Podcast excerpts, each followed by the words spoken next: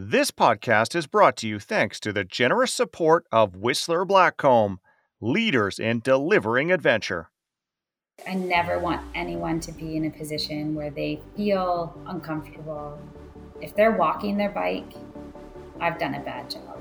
And and I'm not going to say there hasn't been times where someone maybe felt a little out of their um, comfort zone. Um, and that and that's that's not a good feeling you know that you failed. At that point, I it's it's the worst feeling. This is Delivering Adventure. Welcome to the podcast that explores what it really takes to share adventure like a pro with your friends, your family, and as a profession. My name is Chris Capio, and I'm coming to you from Whistler, British Columbia. And I'm Jordy Shepard, recording from Canmore, Alberta. After a lifetime of working extensively in different parts of the adventure guiding industry, Chris and I have teamed up to launch this podcast. In each episode, you will hear top adventure guides, managers, marketers, and athletes share their best stories, advice, and trade secrets.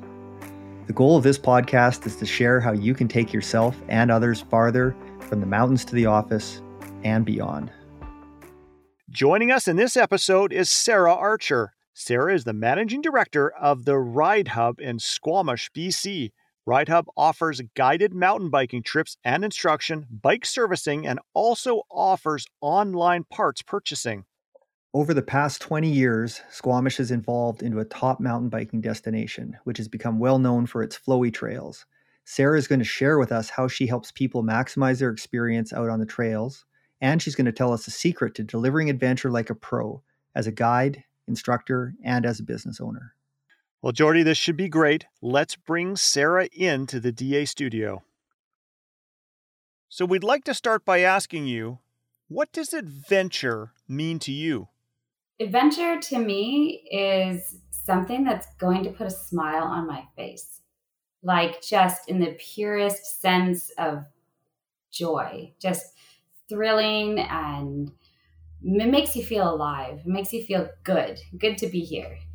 That's what adventure means to me. Can you tell us about your path into the adventure delivery industry and, and your business, RideHub? Can you tell us all about that? The path started quite a while ago, actually, in Ontario. I um, had moved from Toronto and left my busy career uh, as an event manager and uh, had my first child and thought I'd really like to be closer to nature because that's uh, certainly what I valued as growing up, and I wanted to give the same to my children. So uh, I was sort of looking to redefine what I was doing. I had left my career, like I said, and it was right around that time that I moved to an area that had really good mountain bike trails for Ontario. Um, and I got into the sport and I was so excited about it. And I just started asking all of my friends if they'd like to come along and I'd love to show them the trails. And it was very organic, actually. Um, and then it turned into, hey, this would be really fun to do as a job. Um, maybe I can make this happen. So I worked with a, uh, a local resort, uh, Horseshoe Resort, um, up near the Copeland Forest, and we offered guided mountain bike tours, and uh, that's sort of that's where it started for me. Um, and then, like everyone else, the mountains were calling, and I had to make my way out to where mountain biking was actually mountain biking. Uh, and I, I, found myself in Squamish um, seven years ago, and the the business uh, of course, was I knew this is something I loved and I really wanted to continue doing it. Um, what would that look like in Squamish? And it, it started very slowly.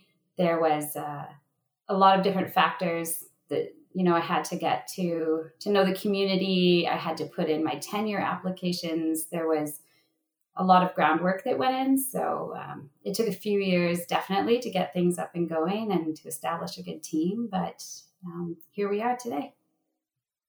So, what inspired you to want to help other people to experience adventure? You know, I talk to a lot of uh, people that get into the adventure industry, and you know, they usually say that they like the lifestyle and they like the sports and getting out there, but there's there's another component to it obviously which is that if you want to do it well you have to want to to help you know other people so what is it that inspired you to take your career to that level right um, i think you just said it right there it was helping other people.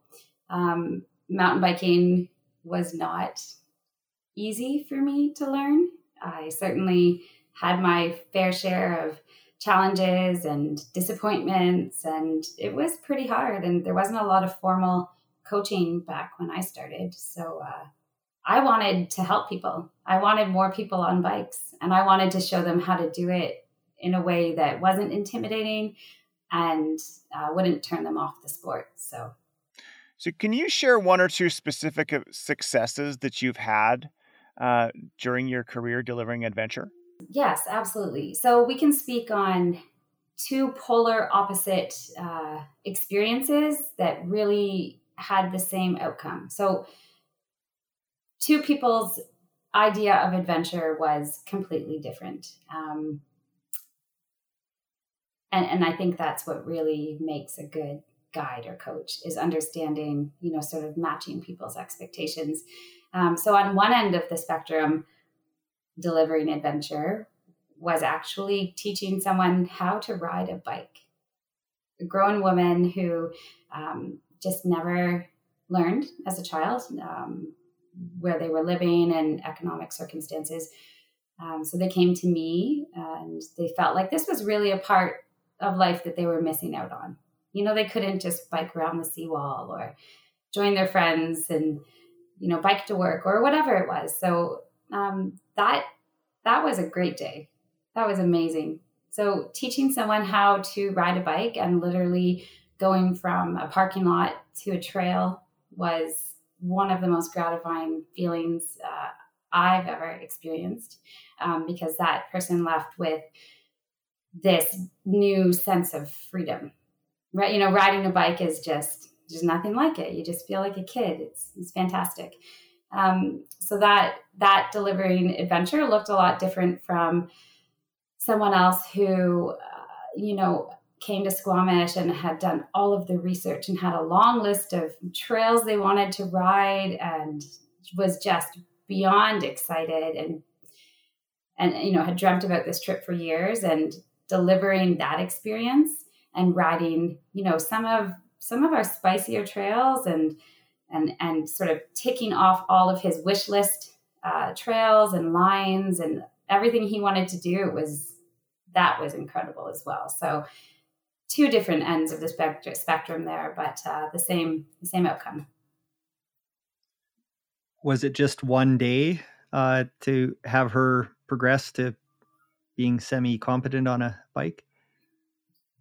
Yeah, yeah. I uh, actually, so the trick is um, and and everyone knows this now who has uh, is helping get kids riding really um, the balance bike it all starts there so you just take an adult bike and you you take the cranks off and you just have them use it like a balance bike and in no time you just get get the pedals back on and there they go it's it's quite quite easy really when you have the right tools and you can show them you know how to use all the the brakes and gears and uh, and have that balance. Yeah, it, it was within three hours.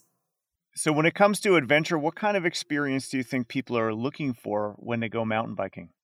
Making them feel like, you know, they're pushing their their their edge, but still feeling safe.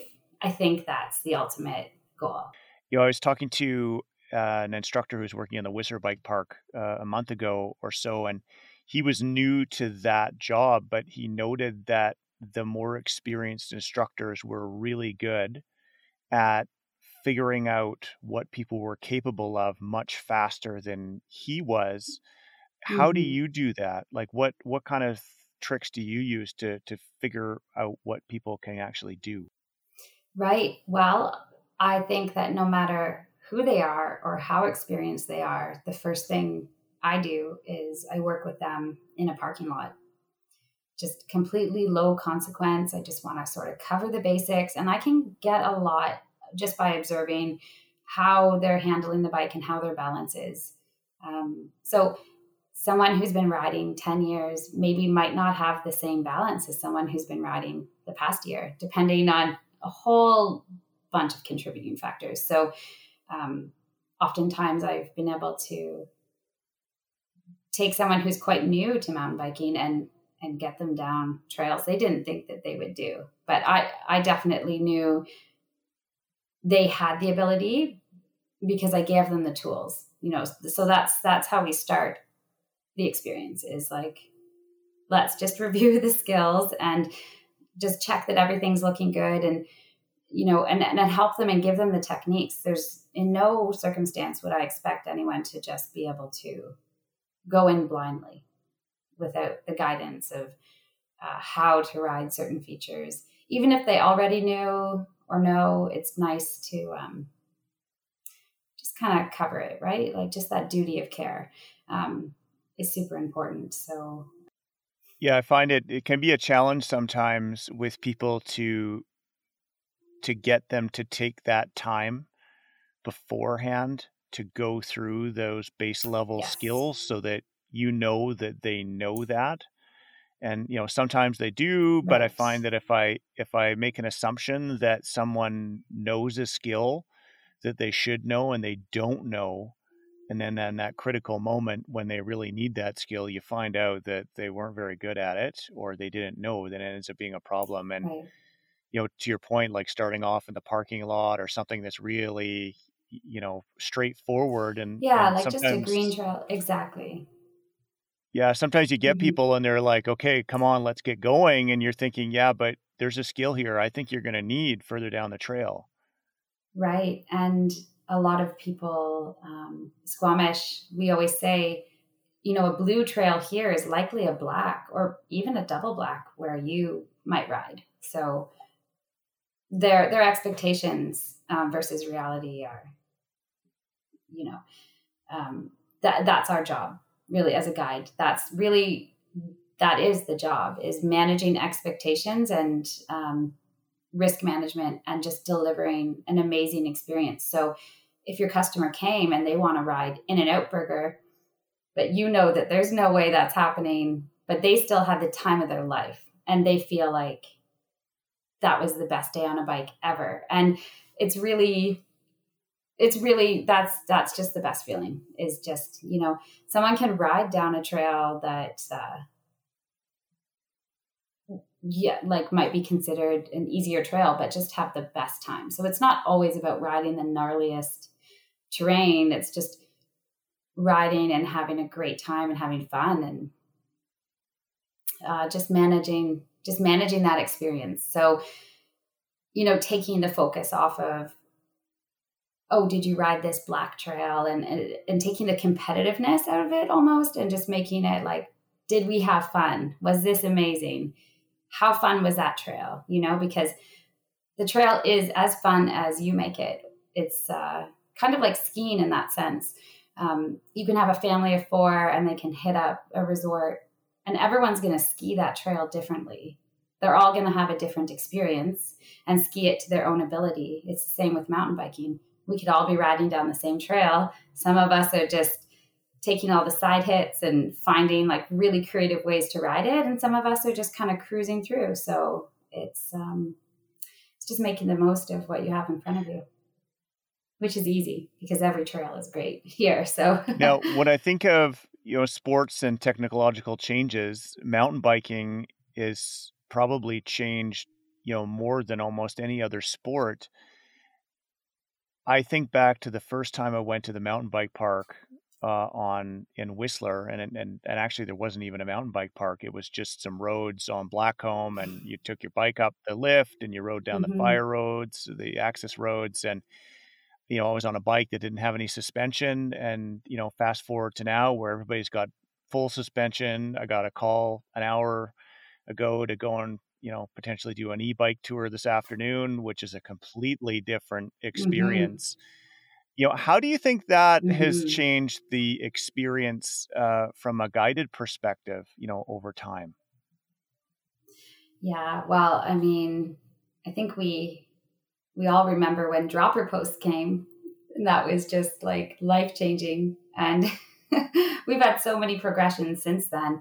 Um, definitely, the the better the equipment, the better the the experience is. Um, so uh, I would have to say though, the most uh, prolific advancement we have had in in the user experience would be e-bikes um, especially for for Squamish. Um, we do have a lot of climbing, so people who are coming from different parts of the world just have different varying levels of, of fitness, and sometimes by the time you access the top of the trail, you know that's that's their day. They're done.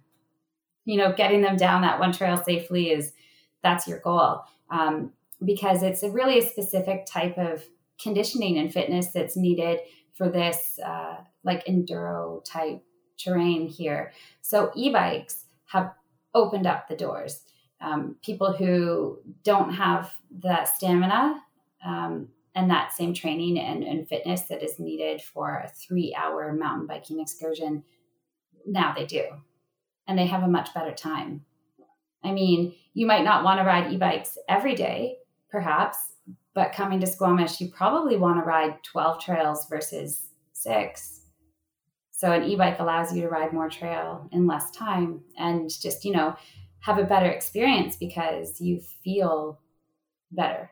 You're not completely shattered by the end of the first hour. So e-bikes have been fantastic and and often um, we'll have clients and you know they'll be with us multiple days and we will always suggest like perhaps we take an e-bike out on the last day and then we can you know head to this further out area that we don't have you know we don't have lift access. So it's definitely changed uh, how we offer experiences in a very positive way.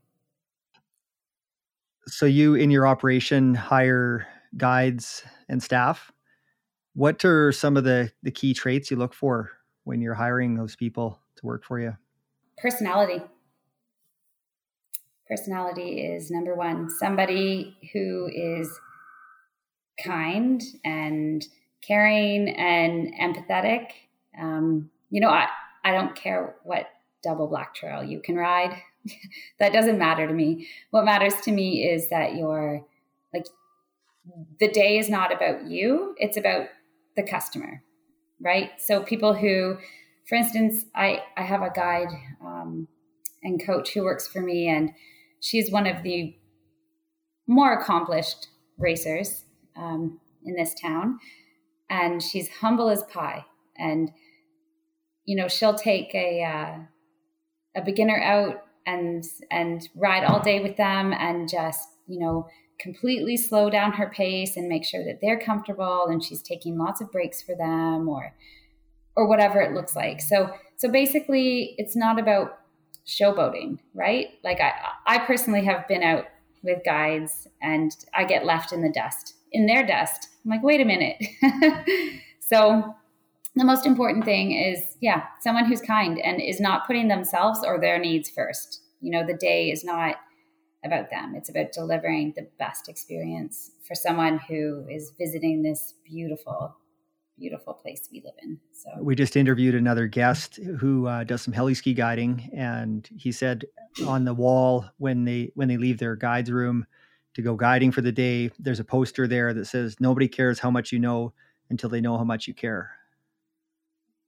Yeah, and that that right. kind of I think probably sums up just what you said there, right? You know, for your you yeah. hiring your staff and having them go out with the clients there. Yeah, yeah, it's uh, my favorite thing at the end of the season is to read all the great reviews and just read uh, customers' experiences. And that just, you know, that just, that's why we do it. That just makes my heart burst, you know, hearing people say, like, that was the best day we've ever had on bikes. You know, our guide was amazing. What a great experience. Everyone was friendly and welcoming and you know high fives from the moment we got there that that's cool i like that So when you hire newer guides and instructors, what what would be some things you find that they struggle with that would offer some tips for folks trying to get into into the biking guiding business? Right. So I yes. So I think a lot of people um, don't assume that there's uh, requirements in terms of um, certifications and and first aid. Um, they figure that anyone can just teach, anyone can coach, anyone can guide, but actually, there are a lot of uh, standards that we uh, hold uh, accountable, uh, our guides accountable for. You know, the basics, of course, like your your level one. Um, through a bike certification program, um, wilderness first aid 40 hour, and of course, you know, relevant experience. And it doesn't necessarily need to be in bike guiding. It can be in any kind of guiding. It's because at the end of the day like i mentioned it's it's uh, um, risk management and um, delivering expectations. So um, yeah i think people want to bike guide or coach. They think that would be so much fun but uh, we, we do want to emphasize that you know there's there's professionalism in it and uh, that's very important to us yeah, and because you're dealing with a piece of equipment that's critical, you're not biking unless your bike wheels turn and it stops and does what you want it to do. You know, you still have to operate it. But uh, do you find your your guides, your staff, they have to have a certain amount of mechanical ability, um, ingenuity, kind of get it fixed to limp limp back to civilization, or you know, to where you could swap it out or something like that? Yeah, absolutely. Um, I think we're we're very fortunate in that um, some of our guides are actually really accomplished mechanics, so that's fantastic. Um, but yeah, I mean that's definitely like that. You need to be able to help your client with their bike, and, and mechanicals happen all the time, and that can change the day dramatically. So yes. And where would uh, where would somebody get skills? What would you recommend for for bike mechanic skills, basic or advanced? We we offer courses, uh, mountain bike essentials and but trailside repair. Um, I know that there's some schools as well. Maybe the Mountain Skills Academy is offering a bike mechanics course, but uh, I think even there's lots of great information online. Just do your research, watch some tutorials, try it at home, take your bike apart, put it back together try to get in there and do some of the work yourself. You know, the more you do it, the the more you learn. I've learned a lot about bikes over the years, um, just by being in in situations like, okay, well, I've got to figure this out, and you know, you just come up with little tricks and little things, little ways to shimmy your the you know the cables and uh, adjust your barrel adjustment or whatever it is. Um, but those things just come with any any sport really. You're going to learn how to tune your skis or you know take care of your equipment. That's that's really important. And we always stress bike checks. You know how many people just grab their bike and go out and take it for a spin after work? People neglect their bikes so poorly. They're just just getting trashed and uh, yeah it can it can be pretty dangerous actually. So yeah just regular bike checks. People just take care of your bikes. And then you i guess your guides would have a complement of of tools so they can actually get the job done out there right? That carries extras of oh yeah. and... oh absolutely yes. Uh, we have guide packs. So we have a guide pack checklist and there's you know all the tools and tubes and first aid and all of the different things that we find you know our essentials and uh, unfortunately, that ends up to be about an extra 40 pounds of gear at the end of the day. So that uh, definitely gets us in shape. But yeah, no, having having your guide pack is number one. Yeah, absolutely. Um, I I find that uh, yeah, as soon as you leave that stuff behind on a given day, or mm-hmm. even to you know carry on for a little further, and you leave your pack, uh, just because mm-hmm. it seems like extra weight, that's when you regret it. Mm-hmm. and, mm-hmm. Oh yes. And then there are there are times where sometimes the best way is just to find a BFR, a big friggin' rock, and uh, bend oh bend things back into place, just so sure, just so you can get down or done or where you're going, and and then you yeah have to replace that part but sometimes it takes a little bit of less finesse and a little more armstrong. A little right a little ingenuity a little macgyver. Yeah. You'd be surprised what you can do with a stick and a, a tube and yeah i grew up in jasper uh, and the the bike company there, the main bike store called Freewheel Cycle, which doesn't exist anymore. They had mm-hmm. uh, T-shirts, and it was a it was a how-to trailside bike repair T-shirt, and it was basically oh, this is the problem, and then BFR. This is the this is the problem. Right. BFR. right. Right. Yeah. When I first started mountain biking, I rode with a group of um, my dad's friends, and I was, you know, in my mid twenties and uh, they were all 60 50 and i showed up to ride with them thinking like oh gosh this is i'm going to be waiting forever for these guys oh they schooled me they schooled me that i uh, i actually learned most of my technical uh, riding skills i think in those years riding with this group of older guys and they had uh, they had a saying it was uh, TTFU. Like, how, how is this going to get easier? Or, you know, this is so hard. I had a hard day on my bike. And it was always, uh, there's two answers. It was toughen the fuck up and time in the saddle. that was, that was their, this is how you get better at mountain biking. Okay. Thanks, guys. well, there, there's some truth to that for sure. You know, you've got to enjoy the pain cave a little bit, uh, especially when you're building that endurance, right? yeah and then try not to get injured yeah. along the way to the point where it shuts you down yes yes which is uh, all of those silly injuries and silly falls i had i can tell you exactly what not to do now. So that won't happen to you which is just one of those lovely little feathers in my hat and tools i have that i i uh, use when i'm coaching and guiding. Uh, yeah. So yeah it, it's all a learning process. In your business, you've set a pretty high bar for uh, you know client care and delivery of product. Uh, or is there anything that you found that really worked for you in your business? You know, kind of either general or specific things that you did. Yeah, yeah. I think it's understanding um, everyone's unique needs. So, um, could we offer a daily uh, tour of Elfin Lakes, going out at noon on Saturdays for up to 10 people. Sure, we could. It would be a disaster.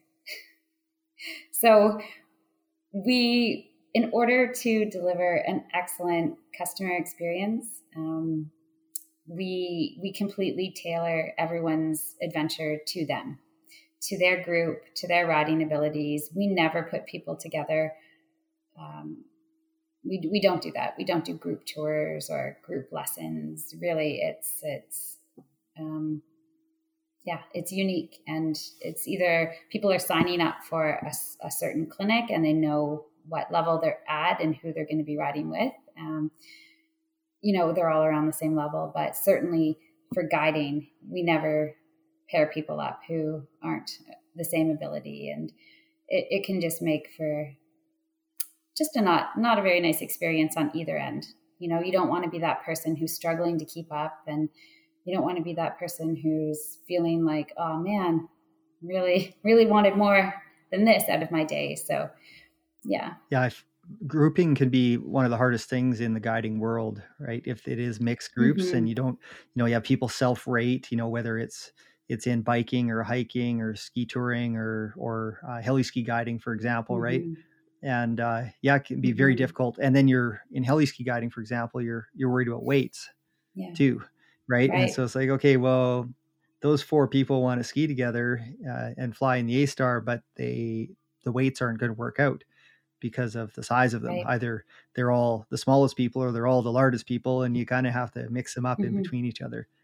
Um, so, yeah, but I guess if you have if you have groups in biking guiding or, or biking tours, um, that are all together as a group they you might have different abilities if you take a family out that kind of stuff but at least they've got that built-in expectation right that okay we're gonna exactly. we're gonna go as fast as the slowest right. person exactly and also you know if that's the case then um, perhaps if it's a group and they're all friends and they want to ride together, but they're not all quite wanting the same experience, we have great ways where, okay, we can all climb up together and then, you know, we'll head out here and then the other guide will take you um, perhaps down this flow trail while we ride some gnarly tech and let's just circle back for lunch at the at the lake and, and then we'll head out again. So we have ways of making it a great experience. I mean, really, all you have to do is put yourself in that person's shoes. And it's very easy to just find a solution, you know, find creative solutions to make sure everyone feels happy and that they're getting, you know, what they wanted out of the day. It's also very easy for someone, um, especially newer, but maybe maybe even more experienced or quite experienced at the at the high end of experience guiding and instructing, where they just like follow me, and then they look back and where where is everybody and oh kind of thing too right so and and we we we can focus on what we want to do when we're doing these activities too as as guides instructors coaches and uh, yeah putting yourself in their shoes um, is the obvious thing to do um, but unless you focus on that it's it actually is pretty hard to do because you're not in their shoes you have your experience level your certain amount of knowledge fitness level and yeah, I, I, I constantly find you know even like for hiking type stuff or mountaineering, ski touring, it's like I have to stop and say, are everybody's feet okay? Because people won't say anything, mm-hmm. And and yeah, then you're don't. That's we always say, don't suffer in silence. Don't suffer. Let us know. Mm-hmm. But sometimes you need to, you know, and that's that's the thing. It's just being really good with people because sometimes people won't tell you. So you need to know you need to be able to read people pretty well and uh, you know they they might not want to ask like for a stop because they want to show that they can they can power up this you know hour long uh, climb and that they're tough you know there's this toughness so you might have to be sneaky about it because you know as a guide if this person bonks you're not having a good day no one is so you might just stop and say like, "Hey, is it okay if we stop and make it on you?" Like, I need to stop. I'm going to take a snack. And then they're like, "Well, if you're snack, you know, I'll, I'll snack too." And it's you know, it's a lot of it is really like, um, yeah, like just it's almost like being, um, I don't know, I I, I want to say like. Uh, well, I guess in, coaching, you, you go deep and it's almost like a lot of it's counseling and a lot of it's sort of working through psychological barriers and all sorts of things. But yeah, I don't know. Maybe it's because I'm a mom. I just, I, I see all of these little little ways to sort of make sure that I'm really taking care of someone. You know, I feel like I have eyes in the back of my head. I'm always listening to if I'm doing a line, like how do their tires sound? Are they skidding? Are they braking effectively? how's everything going you know and i manage their speed obviously by by how i'm riding i always ride to the level i want them to ride at so like follow my line this is the speed this is how you do it right you just you you really massage them through the whole experience um, yeah, on a climb if, if yeah. it goes from talking a little bit as you're climbing up as a group to no talking that's a sign. Yeah, that's a pretty that's a pretty good sign yeah. that everyone could use a little yeah. break. Okay. Yes, yeah. That's I do like to keep a an open conversation. I'm I'm very chatty and if I'm not getting uh, reciprocal conversation, it's it's like, okay, well, I'm going to stop and just let everyone catch their breath and get a drink and yeah. Yeah. So you mentioned that you you know you specialize in the private uh, guiding versus group guiding. Um, do you ever get people that mm-hmm. show up and and kind of balk at spending more money to be in a in a private situation, and people that would you know rather spend less money and and maybe be with other people? And and if you do, you know, what's your mm-hmm. sell? Like, how do you convince them that spending the extra money to go private is worth the value? I that's a really good question. I haven't had anybody balk at at I, I, think our prices are pretty are pretty good. And beyond that, I think that people recognize that mountain biking isn't just a like um, I don't know, like oh I'm I'm going to sit in a raft.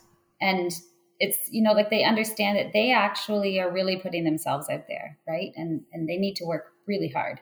And so people want they want an individual experience. People are very relieved you know when they call and they're inquiring and they're talking about guiding. And i say no it's it's 100% it'll just be you or just your group. It's individual. And it's almost like a sigh of relief like oh good you know? Mountain biking is very um, it's very intimidating.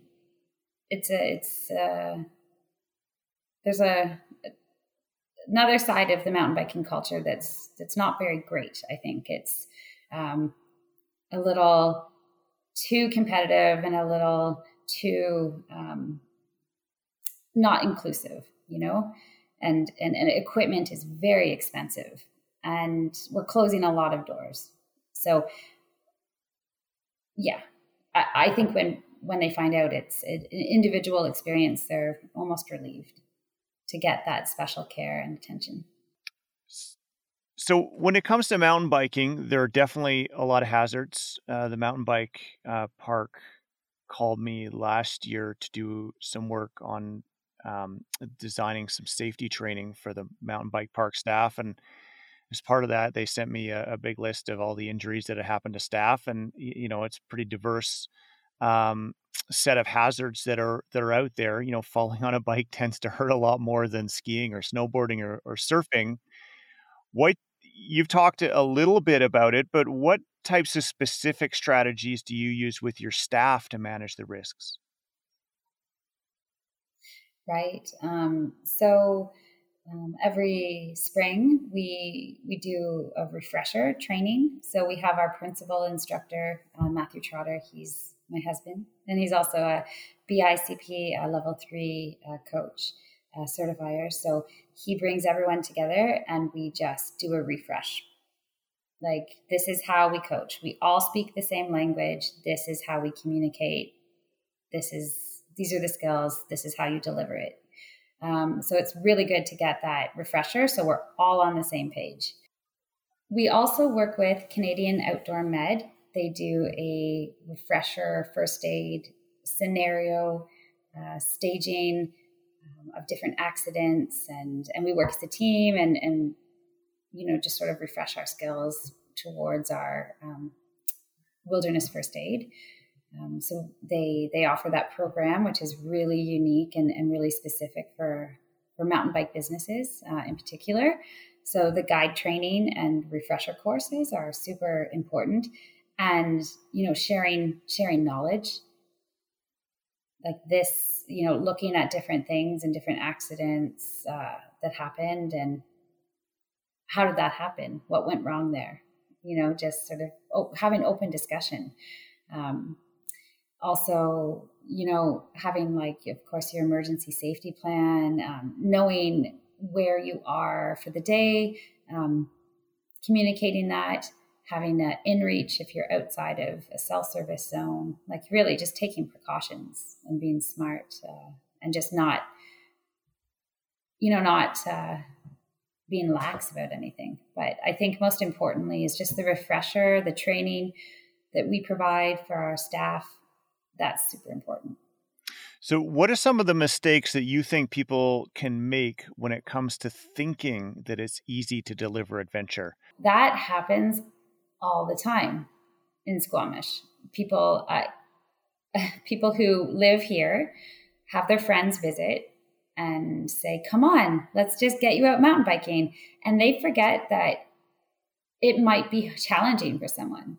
So I can't tell you how many times I'm out on the trails and I I see, you know, someone rip past and their friend is just like barely hanging onto their bike, you know, sitting on the seat, one foot up, one foot down, kind of trying to make it down half Nelson. I'm like, oh my gosh, this is not fun. No one's having fun. So the common mistake people make is they think it's it's it might be easy for them, but that doesn't mean it's going to be easy for who you're taking out. Um, and then, you know, that's a manage more manageable situation that's a not su- such a terrible friend. We usually say like your friends suck if they do that to you. If they think that you can just ride without any experience or skills or knowledge that you can just get on a bike and you know, hey, just come on, we'll we'll just ride half Nelson. Most people cannot just ride half Nelson. That's that's not within their wheelhouse. And then on the extreme edge of that, you have um, a group of people who are like, oh, okay, well, hey, let's go ride. We're riding Alice Lake. And they don't modify what their day looks like.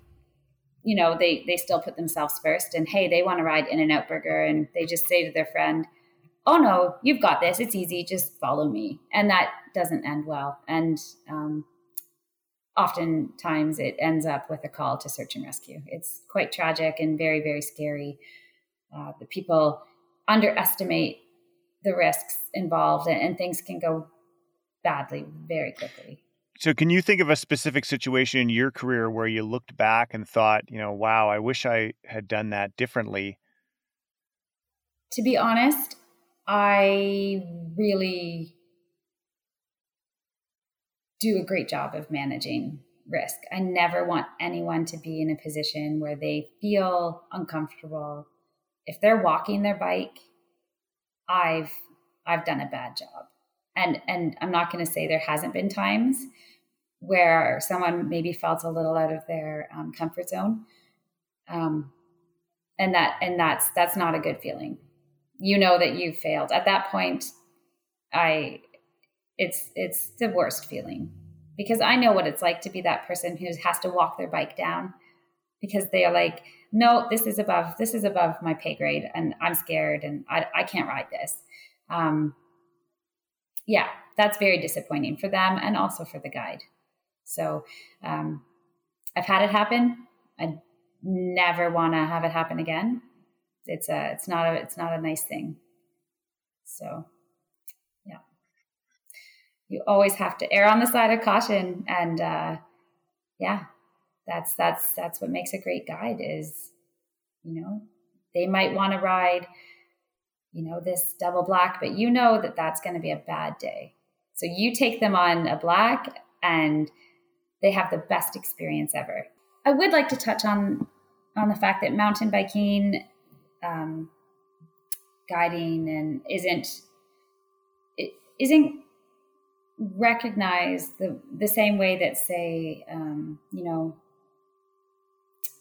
backcountry guiding um, like we don't have the same standards for for educating and for certifying like you know the mountain the to, to be a guide um, like in, in your position for instance you went to school for four years, five years in the program. Is that correct? I went to school for two years and then took a whole bunch of different standalone uh, courses uh, over time for each different um, sport that right. that I'm involved in, and each of them had multiple um, multiple courses. I took about four and a half years from start to finish in the mountain guiding program which is a little faster than most, but I had pretty good backing from the government of Canada working for uh, the National Park Warden Service. And uh, when we do see upwards of some people take 15, 20 years to become fully certified in a variety of the guiding fields. So, yeah. So I, I would like to see that within the mountain bike industry. I would like to see that level of professionalism and training and uh, just recognized uh, as an association where you know we we value that. Um, it's sort of the wild west right now. There's uh, people operating without tenure, insurance, you know, and it, it, just puts everyone at risk. And I think that that is uh, something that we really need to create a lot of awareness around especially for the general public. You know, when choosing an operator, how to choose one, you know, what questions to ask. How do you know you're safe and protected as the end user, as the client? You know, when you sign up with a guiding agency. it offers opportunities too, right? So, you know, for you, it sounds like you're taking the high road. Uh, you know you're you're going above and beyond if there is a standard you're using that standard or going above it or if mm-hmm. there is no standard you're you're basically choosing okay this is going to be the standard for my business which is a very high level of high level of care high level of training for the staff um, mm-hmm. preparedness emergency planning all that kind of stuff um, yeah um, there's there's a, a, number of really great operators here in town and we are you know putting our heads together and looking like what can we do for this industry? How can we raise the standards and and keep it safe and keep us all doing what we love? And and what does that look like? And what what would an association look like? If you were to go back in time to when you were just starting your career in the adventure industry what advice would you give yourself now? Well I've made mistakes, but if I didn't make those mistakes, I wouldn't have learned. Right. So that's a double edged sword. Um, yeah, I think I think that what what I did was was the right approach. I took my time. I first got to to know the community, support the community, support the local trail associations, um, make sure I had my tenure insurance, everything was in line and just ease in slowly you know ease into the community slowly and, and work on really building a good community connection and um, and, and loyal customers. Most of our customers uh, are return customers you know we, we see the same faces season after season and that's the best. That's just the best. So. Well it makes it easier for you in a lot of ways too, right? If folks are showing up, they already know the scene, they're already kind of trained by you, at least for the workflow mm-hmm. for, you know, coming into the day. Uh, it's mm-hmm. it's nice, and then you can focus a bit more on the socializing side of things and updating mm-hmm. them on any changes. Yeah. yeah, yeah, for sure. Yeah, but I guess uh, if I if I did give myself one word of advice, it would be to not like it's okay to say no it's okay to to say no and not overextend anyone and not overextend myself. I spent um, many a summer working day and night and uh, you know you don't get that that time back. So as a mom this past season i i put my family first and uh, blocked off the the bookings calendar and we just took you know half as much uh, business you know on some days because i i just wanted to you know take that time for me. So i was really ambitious in my first few years and i said yes to everything. It was always yes. The answer is yes.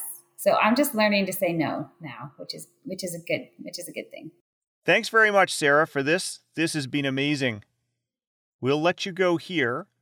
If you want to visit Sara at RideHub or find out more about booking one of their guided tours, you can visit ridehub.ca, not .com. That's ridehub.ca. You can also find this link in our show notes.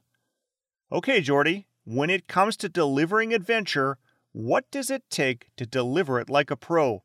What were some of your takeaways from what Sara had to say about this topic? Well, Chris, what stood out to me immediately was uh, her overall attention to detail in her business. You can see it when you visit her website. You hear it in her staff training, risk management plans, the preparedness that she goes into um, to to make it all uh, just just a complete start to finish flow uh, to her her business and to her risk management. I went onto her website after the interview and I noticed that RideHub promotes themselves as being with the customer every step of the way. And really, that definitely sums up what it means to deliver adventure like a pro. And you can tell at RideHub that's what they do. Another thing that stood out for me is this idea of the right pacing. Uh, she mentioned, you know, this progression starting in the parking lot, not pushing people until they couldn't ride anymore and were forced to walk and really that's that's what it's about if people have a bad experience it doesn't matter if it's their first time or their their 10th time out doing something uh, it can really really turn them off you know and as as a business owner for her whether they're coming back to her business or they're carrying on in the industry um, and and hiring other guides uh, it's really behooves all of us to uh, to deliver it in a progression that really works for people so those are great points, Jordy, especially your point about pacing. There are two points that I would like to highlight to add to this. The first one has to do with who we should be catering to when we are trying to deliver adventures to others. If you want the people you're sharing an adventure with to be happy, you have to make sure that you are building an experience that meets their needs, not just yours.